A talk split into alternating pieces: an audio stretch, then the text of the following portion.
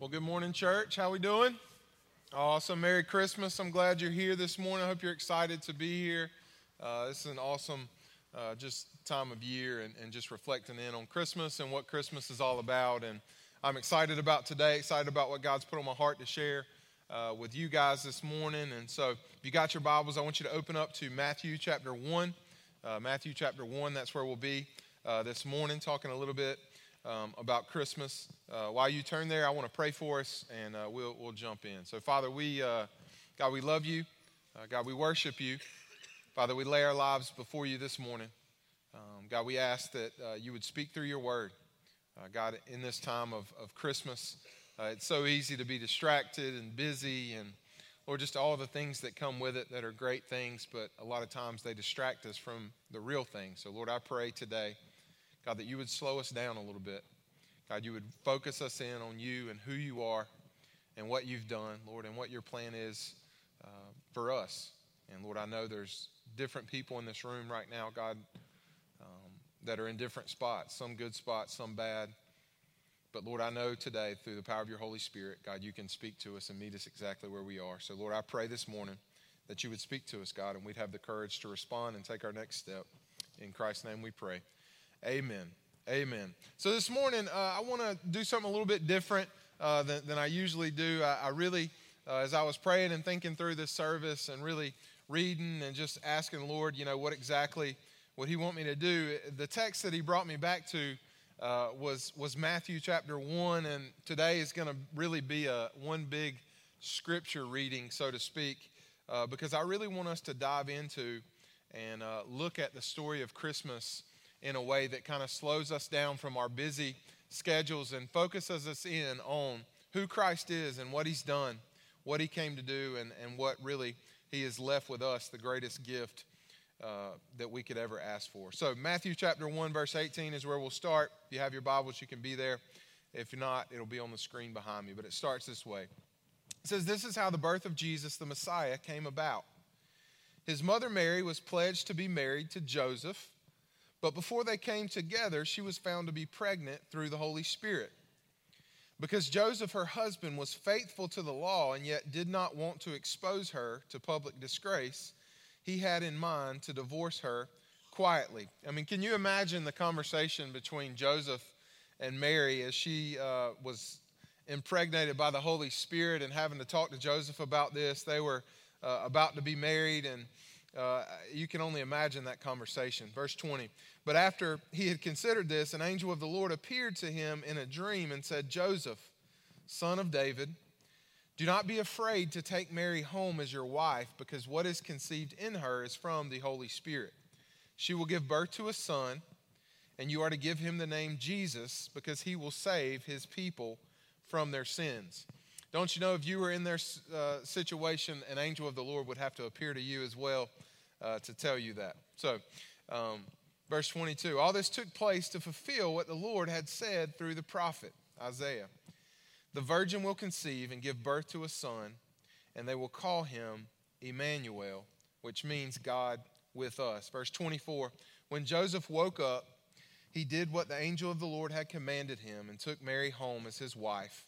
But he did not consummate their marriage until she gave birth to a son, and he gave him the name Jesus. As I was reading this text this week and thinking about it, I was, you know, just kind of wrestling in my own heart, and, and God was just really, I think, calling me out for several things and, and really felt like he, he wanted me to share this. But, you know, it's so easy during the Christmas season to just get so busy and so caught up in what we have to do that honestly we don't really sit down and just be with God and, and, and think about Christmas and what it is and what Christ has done uh, by coming to earth and being born and living his life and dying and, and, and resurrecting and, and, and going back to heaven and sending us the Holy Spirit, a lot of times we lose that in the busyness because I know starting today, most of us will probably work a couple days and then we're traveling somewhere or we're doing last minute shopping or if you're like me, you're probably building some uh, gift like a trampoline. Praise God uh, that I don't have to do that again this year um, for your child. Or, and, and, a lot of times you're so busy and you're, you're doing all these things that you, you forget to just sit down. And so I really wanted today to be about us as a, as a church family slowing down and not letting Christmas become more about creative stuff or created stuff than the Creator. And I thought there was no better way for us to do that than to just slow down, remember Jesus, and celebrate Him for who He is. And specifically, the way I want to do that today is really reminding you of three incredible truths that I think are simple, yet they're so profound. And they're these Christmas is about really three things when you think about it it's about God with us, it's about God for us, and it's about God in us, right? I want to explain what I mean by that. When you think about Bethlehem and the birth of Jesus and how it all happened, the moral of the story and, and, and what the point of the birth of Christ and the incarnation of Jesus is, is that God left heaven to come and be with us, to show us himself, to be near to us. But not only that, it's God for us. when you think about Calvary and the cross and really Jesus and what he accomplished on the cross for us, the pinnacle really of his character and who he was, really the words to describe it are God for us because it was God substituting himself in place of our sin so that we could be reconciled to God, so that the penalty due our sin was paid. He was the perfect sacrifice to, to reconcile us back to God. And then lastly, God in us. God in us, meaning at Pentecost, at the end of, of, of Jesus' life, he, he lived a life. He was born in a manger. He, he kind of lived his life, went to the cross, resurrected, and then at the very end, he gathered his, his believers together before he went back to heaven. And he said, Listen, I want you guys to wait because I'm going to send a helper for you guys. And this helper is going to empower you, and it's going to empower you to be my witness, to show who I am in the way you live, in the way you talk, and what I've done to the entire world. And, and I believe this is the best Christmas gift we could ever get is the Holy Spirit to live in us. And I believe that can be summarized by the statement, God in us. And so Christmas is about God with us, God for us, and God in us. I want to talk a little bit about each of these and really get you to focus in and for this to become personal and hopefully a way for you to celebrate Christmas this year with your, you personally and with your family. So, number one is God with us. You know, it's so easy to just read over the Christmas story as if you've heard it a million times before, because most likely most of us have heard it before, but that still does not take away how powerful the Christmas story is. And I want to just take you on a journey through Scripture to show you just how incredible and how much of a miracle Jesus coming to earth was and where he came from and how big of a deal it was. And I want to do this really by reading some scripture. And so the first scripture is Revelation chapter 4. Uh, I don't know that anybody's ever preached a Christmas sermon out of Revelation 4, but here we go. So, um, but I want you to think about God Himself in heaven, what He left to come and be with us on earth and accomplish what He accomplished. Revelation 4 gives us a picture of the throne room of heaven. And it says this After Revelation 4 1, after this I looked, and there before me was a door standing open in heaven. This is John. This is a vision from God that brings him up to heaven. He says, And the voice I first heard speaking to me was like a trumpet. It said, Come up here, and I will show you what must take place after this. At once I was in the Spirit, and there before me was a throne in heaven with someone sitting on it. And the one who sat there had the appearance of jasper and ruby. A rainbow that shone like an emerald encircled the throne. Surrounding the throne were 24 other thrones, and seated on them were 24 elders. They were dressed in white, and they had crowns of gold on their heads. From the throne came flashes of lightning and rumblings and peals of thunder. In front of the throne, seven lamps were blazing. These are the seven spirits of God. Also, in front of the throne, there was what looked like a sea of glass, clear as crystal. In the center around the throne were four living creatures. They were covered with eyes in front and in back. The first living creature was like a lion, the second was like an ox, the third had a face like a man, the fourth was like a flying eagle. Each of the four living creatures had six wings and was, and was covered with eyes all around, even under its wings. Day and night, they never stopped saying, Holy, holy, holy is the Lord God Almighty, who was and is and is to come. Whenever the living creatures give glory and honor and thanks to him who sits on the throne and who lives forever and ever, the 24 elders fall down before him who sits on the throne and worship him who lives forever and ever. They lay their crowns before the throne and say, You are worthy, our Lord and God, to receive glory and honor and power. For you created all things, and by your will they were created and have their being.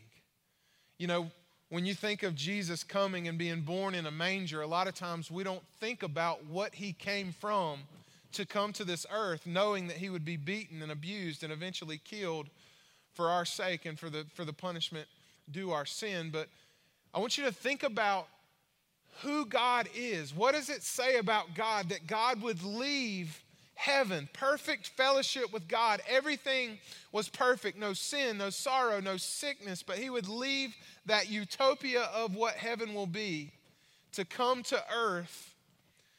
And Philippians chapter 2, verses 5 through 11 give us Christ Jesus' mindset in doing this. So not only do we see where he comes from and what he left, but we also get to see his heart Paul shares this in verse 5 of Philippians 2. He says, Listen, have the same mindset as Christ Jesus, who being in very nature God, he did not consider equality with God something to be used to his own advantage, but rather he made himself nothing by taking the very nature of a servant being made in human likeness and being found in the appearance in appearance as a man he humbled himself by becoming obedient to death, even death on a cross. Therefore, God exalted him to the highest place and gave him the name that is above every name, that at the name of Jesus every knee should bow in heaven and on earth and under the earth, and every tongue acknowledge that Jesus Christ is Lord to the glory of God the Father. It says he humbled himself. It says he, he humbled himself, and though he could have remained in the place of God where all the worship was coming, he humbled himself and became a servant and became obedient to God and God's plan to die on a cross for you and I. And not only that, we see the humility in Luke chapter 2, verses 6 through 11, where we see the humility of his birth just in general. Verse 6, it says, While they were there, the time came for the baby to be born. And Mary gave birth to her firstborn, a son. She wrapped him in clothes and she placed him in a manger. Why? because there was no guest room available for them. You think about the God of the universe who had just come down from heaven being worshiped and everybody bowing down, worthy, worthy is the Lord God Almighty. And he comes down and they don't even have room for him in the hotel. So he goes out back with the donkeys in the barn and he humbles himself to be born there. And it wasn't by accident, this was by his plan. This is what he wanted, this is how he wanted to reveal himself. This is the God that we worship. Verse 8 And there were shepherds living out in the fields nearby. They were keeping watch over their flocks at night, and an angel of the Lord appeared to them, and the glory of the Lord shone around them. And they were terrified. But the angel said to them, Do not be afraid. I bring you good news that will cause great joy for who? All the people. Today in the town of David, a Savior has been born to you. He is the Messiah, He is the Lord. This is the God that we worship. But laying in that manger, that little baby, God had already proclaimed in the Old Testament who he would be. And don't you know, those shepherds would have known the Old Testament scripture, Isaiah chapter 9, verses 6 and 7, where Isaiah would say, For to us a child is born, to us a son is given, the government will be on his shoulders, and he will be called Wonderful Counselor, Mighty God, Everlasting Father and Prince of Peace. Of the greatness of his government and peace there will be no end. He will reign on David's throne over his kingdom, establishing and upholding it with justice and righteousness from that time on and forever. The zeal of the Lord Almighty will accomplish this. This was the king. He was the king of the universe, came to us in a manger. John chapter 1, verses 9 through 14 tell us Though this is who he was, this is how he was received by people like you and me. Verse 9, John says, The true light that gives light to everyone was coming into the world. He was in the world, and though the world was made through him, and the world, the world did not recognize him. He came to that which was his own, but his own did not receive him. Yet to all who did receive him, to those who believed in his name, he gave the right to become children of God. Children born not of natural descent, nor of human decision, or of a husband's will, but born of God. The Word became flesh, and it made its dwelling among us. We have seen his glory, the glory of the one and only Son who came from the Father, full of grace and truth. This is a miracle. This is incredible. When you think about what Christmas represents and who it was, this baby born in this manger, and what it symbolized for him to come from heaven and to be born just like you and me, to walk in the world so that he could empathize and know what we would walk through. The God man would come. What a God that would come from heaven to become like you and I so that he could empathize and walk with us. He could set an example of who he was and how we should live our lives and what light in this true dark world looks like. What an incredible, incredible thing that Christmas represents. But not only did he become like us, not only did he show us the way, but he is also God for us. Not only is he God, God with us, Emmanuel, but he's also God for us. On the cross, God, Calvary, literally the sin that you and I represent, our sin was placed on him. Even the Bible says that he became sin when he came here. He was the sacrifice for us. I want you to listen to Isaiah again, 700 years before Jesus came, as God spoke through him, explaining what Jesus had come to do on the cross. Isaiah 53, verse 1. Whoever, this is the message translation, uh, so this, this may be different, but look at it on the screen. It says this Who believes that we've heard what we've heard and seen? Who would have thought God's saving power would look like this? Nobody. The servant grew up before God, a scrawny seedling, a scrubby plant in a parched field. There was nothing attractive about him nothing to cause us to take a second look. He was looked down on and passed over, a man who suffered, who knew pain firsthand. One look at him, and people turned away. We looked down on him, thought he was, a, he was scum. But the fact is, it was our pains that he carried, our disfigurements, all the things wrong with us we thought he brought it on himself, that God was punishing him for his own failures, but it was our sins that did that to him, that ripped and tore and crushed him, our sins. He took the punishment that made us whole. Though his bruises we get healed, through his bruises we get healed. We are all like sheep who've wandered off and gotten lost. We've all done our own thing, gone our own way. And God has piled all our sins, everything we've done, on him on him. He was beaten, he was tortured, but he didn't say a word. Like a lamb taken to be slaughtered and like a sheep being sheared, he took it all in silence. Justice miscarried and he was let off. And did anyone, anyone really know what was happening? He died without a thought for his own welfare, beaten bloody for the sins of my people. They buried him with the wicked, threw him in a grave with a rich man, even though he never hurt a soul and said one word that wasn't true. Still, it's what God had in mind all along to crush him with pain. The plan was that he give himself as an offering for sin so that he'd see life come from it life, life, and more life. And God's plan will deeply prosper through him. Out of that terrible travail of soul, he'll see that it's worth it and be glad he did it through what he experienced, my righteous one, my servant, will make many righteous ones. As he himself carries the burden of their sins, therefore, I'll reward him extravagantly, the best of everything, the highest honors, because he looked death in the face and didn't flinch. Because he embraced the company of the lowest, he took on his own shoulders the sin of many. He took up the cause of all the black sheep.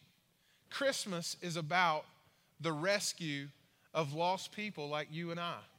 Listen, a lot of times when we think about Christmas, we lose sight of Christmas because we lose sight of just how sinful we are. right? And so when Jesus comes and he's born in a manger and he lives this life and he dies on a cross, the Bible says that literally 2 Corinthians 5:21 God made him who had no sin to be sin for us so that in him we might become the righteousness of God. You see in the Old Testament sacrifices had to be made because of sin against God right? And so you'd see people go up to the temple and they'd bring a goat or they'd bring a chicken or they'd bring a bird and they'd be making sacrifices so that God literally wouldn't be mad at them, that justice for them would be appeased based on the blood sacrifice of this animal. But when Jesus came, once and for all, he provided the final, the eternal the only sacrifice that could save you and I, so that now through faith in Him, you and I literally, when we put our faith in Christ, God looks at us and He puts our sin on Christ. And now, through Christ's just punishment that God did with Him on the cross to death, we walk away free, ransomed, rescued, where now when God sees us, He sees the righteousness of Christ. What an incredible gift that God has given us on the cross. And listen, when we celebrate Christmas, that's the baby we celebrate that grew up to pay for the ransom for mine and your sin.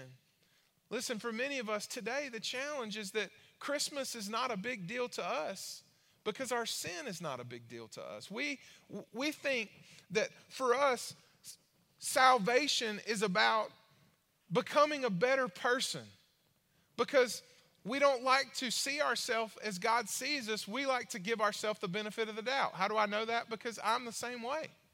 We like to see ourselves as, man, I'm not that bad. I've done a few bad things, but listen, I'm not like him or I'm not like her, right? We compare ourselves to other people. But at the end of the day, here's what we have to understand sin against an infinitely holy God deserves infinite punishment, it deserves death. And so we need a substitute, and that's what Christ came to do. And listen, Christ died on the cross not to make you a better person, but to make you a new person, right? To make you filled with His Holy Spirit so that He can begin to work inside out. Listen, religion and, and culture tells you, hey, all you got to do is clean up on the outside. And if you'll begin to clean up on the outside and begin to do this, this, and this, then you'll be a better person and God will love you more. That's not the gospel, that's religion. Religion says, listen, if you'll come to Christ, believe in what He's already done for you, the finished work of, of Christ on the cross, that listen, He'll begin a work in you that'll change you outwardly forever. This is the gospel that we believe in. This is what Christ came to accomplish. And then, lastly, not only is Christmas about God for us and what He's done on the cross for us, the penalty of sin, but lastly, Christmas is about God in Christmas is about God in us. And this to me may be the greatest gift of all. This was why Jesus could give us a promise in John chapter 14, verse 12, where he says, Listen, he gets his disciples and he tells them, Hey, I'm about to leave here. And of course, they're panicking. I mean, you'd be panicking. Listen, if Jesus was sitting next to you at church this morning and you were just hanging out and he was like, Hey, man, I, it's been great. It's been awesome. I've loved showing you around and kind of showing you what it means to follow uh, God and be a follower of Christ. And, you know, I know you've loved seeing the miracles and everything that went on, but uh, I, it's, it's time for me to go home. You'd be like, home? I thought we, we, we were, yeah, I thought you were coming to my home. Home. Well, you know, we're home. No, Jesus saying, no, I have to go to heaven. And you're sitting there thinking, no, what could be better than Jesus here with me? And Jesus tells his disciples in verse 12, he says, Very truly, I tell you, whoever believes in me will do the works that I've been doing. And they will do even greater things than these because I'm going to the Father. And he goes on to tell them that he's going to leave for them a helper. The Greek word's paraclete. It's a counselor, it's a advocate, it's, it's somebody to live in them that is God. It's why God, our God of the Bible, exists in Father, Son, Holy Spirit. And so, what could be better than the person of Jesus Christ? It's the Holy Spirit, which is God living inside of you and I. It's God Himself in us. And as we celebrate Christmas, we celebrate the fact that God has gone back to heaven, but also He lives inside of us. And the Bible teaches us that the Spirit regenerates us Right? This is why salvation is not becoming a better person, it's actually becoming a new person.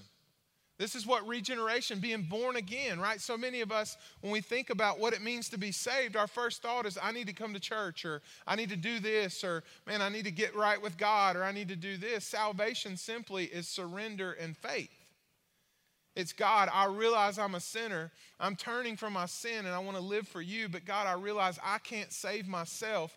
I can't do enough to be uh, right with you. I need a Savior, I need a sacrifice and we receive Christ. We put our faith in Christ and what He's done, and then we begin to walk up under the lordship of Jesus Christ. Not only does the Spirit regenerate us, but it seals us. Praise God. Ephesians 1 teaches us that, listen, when we're saved, we receive this helper, this Holy Spirit, and that means if you wanted to walk away from the faith, you can't because Jesus is in you. You can try, but you're coming back because the Spirit in you is greater than you. That's the, that's the hope of glory inside of you and I. Listen, the Holy Spirit is a huge deal. Not only that, but the Holy Spirit convicts us of sin, right? John 14 tells us that, that as, as the Holy Spirit begins to do a work in our life, what will happen is as the Word of God is preached or the Word of God is, is being looked at in your life, what happens is God begins to show you areas of your life where you're not like God, where, where your life is not in submission to God. And what happens is Either we respond in humility and say, God, you're God. I know you love me. You're good. I want to follow you. Or you kind of, you know, the hair on the back of your head stands up and you say, What kind of God would tell me this? What kind of God would not let me do what I want to do when I want to do it? The God of the Bible. And listen, when He confronts you or convicts you of that sin, He doesn't do it to stop you from having fun, He does it to stop you from destroying yourself. And as we begin to walk with the Holy Spirit, what we begin to do is ask God, hey, what in my life right now is leading me to destruction? Teach me through your word, right? The Spirit not only does that, but the Spirit teaches us. Just what I'm talking about. The Bible talks about the Holy Spirit as if it is our main teacher, right? I'm teaching you right now, and I have the gift of teaching spiritually, but also that you have the great teacher inside of you. That means you can sit down with the Word of God and begin reading it. And what happens is the Bible says that the Holy Spirit will begin to illuminate the Bible to you. Whereas maybe you've read the Bible your entire life and it really hasn't meant anything to you or done anything, it's kind of been like a textbook. When you get the Holy Spirit, all you want to do is read the Bible and learn, to, learn about God and know God. Not only does it teach us, but it counsels us. What does it mean, counsel us? You think about a counselor. What does a counselor do? You go to a counselor when you need somebody to address specific issues in your life, right? When, when, when you and I are walking through some circumstance that's too difficult for us to walk through alone, listen, if you notice anything about when I preach, the first thing I pray for before I preach is that God, through the power of the Holy Spirit, would meet you exactly where you are. Why, why do I pray for that? I really don't have to pray for it because I know it's going to happen, but I want you to understand it doesn't matter what I'm preaching about up here. As long as I'm preaching the Word of God, the Holy Spirit will begin to meet you exactly where you are like a counselor and begin to illuminate next steps in your life or things in your life that you need to walk away from. And, and that's how He works. Listen, and, and so when we begin to follow God and begin to walk with the Holy Spirit, that's what happens is the Holy Spirit begins to counsel us we begin to go to Him and want Him to counsel us. Not only that, but it grows us. It's, it's the promise of, hey, if you have the Holy Spirit, you will be becoming more like Christ. Listen, for a lot of us in this room right now, you know, there's a difference between a balloon that has helium in it and a balloon that has air from a human being in it. What's the difference between those two balloons? One floats, right? And one falls to the floor. Okay, so for some of us, our relationship with God is more like the balloon that has oxygen from a person in it. And what happens is your relationship with God is it has to be kind of slapped up. You know what I mean? And so for most of you, if you're like this, you come to church and you want me to slap you up. You know what I mean? Make sure you don't hit the ground. You, hey, I need something. Boom, slap you this way, slap you that way. Boom, slap you back up. You need to do this. Boom. You know, and the, the sad, sick thing is you like it. But listen, there's a whole nother side of how God intended this to be where you actually have the spirit helium in you, where you don't need me to slap you around. What you need is the Holy Spirit in you beginning to empower you and beginning to grow you and beginning to, to teach you. And then lastly, the, the, the, the, Bible teaches us that the Spirit empowers us. We've been looking at this in Acts for a while now, but Acts, where, when Jesus literally leaves to go back to heaven, he says, Listen, you guys need to wait here and you're going to receive power. And this power, the Holy Spirit, is going to empower you to be witnesses all over the world, be witnesses of who I am and what I've done. And so, the number one characteristic of the Holy Spirit, the best gift we could ever receive as a Christ, as, as a person at all, the reason Christmas exists is the Holy Spirit. Because listen, it gives us the power that we do not have without it. Literally, the power of God to transform us inside and work in us and work through us. But it starts with us surrendering our life to Christ. It starts with us realizing listen, I can't fix myself. Sin is so powerful that God had to come from heaven to earth to pay the penalty due our sin on the cross. He was the only person that could take care of it. And also, he had to raise from the dead to show his power over sin so that now he could fill us with his Holy Spirit so that we could no longer walk as a slave to sin, but walk in the freedom of the Holy Spirit. That's the point of the gospel. That's why we celebrate Christmas. Listen, the Holy Spirit is the greatest gift that God could ever leave us. And so when you think about Christmas, right where you are today, listen, before you get into all the busyness of the presents and your family and you know, just traveling from here to there and putting together all these different things, I just want you to think about the fact that Christmas is about God with us. He came to us. God for us. He died for you and I so that we could be saved. And God in us. He's given us the power of His Holy Spirit to live in us. Listen, that's the greatest gift about Christmas we could ever imagine. So, here's how I want us to end today. I want us to end to, today by taking communion together. Many of you have heard of communion. Maybe you've referred to it as the Lord's Supper. But here's what it is one of the things that Jesus did with his disciples uh, right before he was betrayed and then eventually went to the cross is he called his 12 disciples up into an upper room. And it was a very intimate setting. It was kind of like a small group. It would have been way more intimate uh, than this. And it was Jesus himself. And think about it, he hadn't been to the cross yet. So they didn't know what was going on necessarily, but what he said is, hey, guys, you're not going to understand this now, but you will in a few days. And here's something that I want you to do in remembrance of me and what I've done for you. And I thought there's no better way to ce- celebrate Christmas and remember Christ, the reason that we celebrate Christmas more than taking communion. And so, Jesus, in this upper room, uh, he, he, brought out some wine and he brought out some bread. And of course, they were having a dinner, so it wasn't uh, too out of the way. And he said, Listen, this bread, I want you to eat it because it's symbolic of my body that I'm going to give for you on the cross.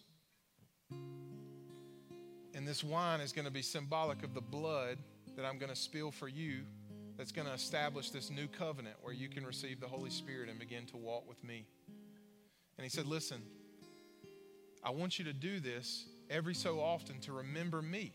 And listen, this is something very intimate. This is something between you and God because, listen, what this does, and the reason God established it as an ordinance in His church, something we need to do very often, is because it brings you face to face with what Christ has done for you. But listen, for some of us, we're not believers. And the Bible says, hey, we don't need to take this because we're not up under this yet.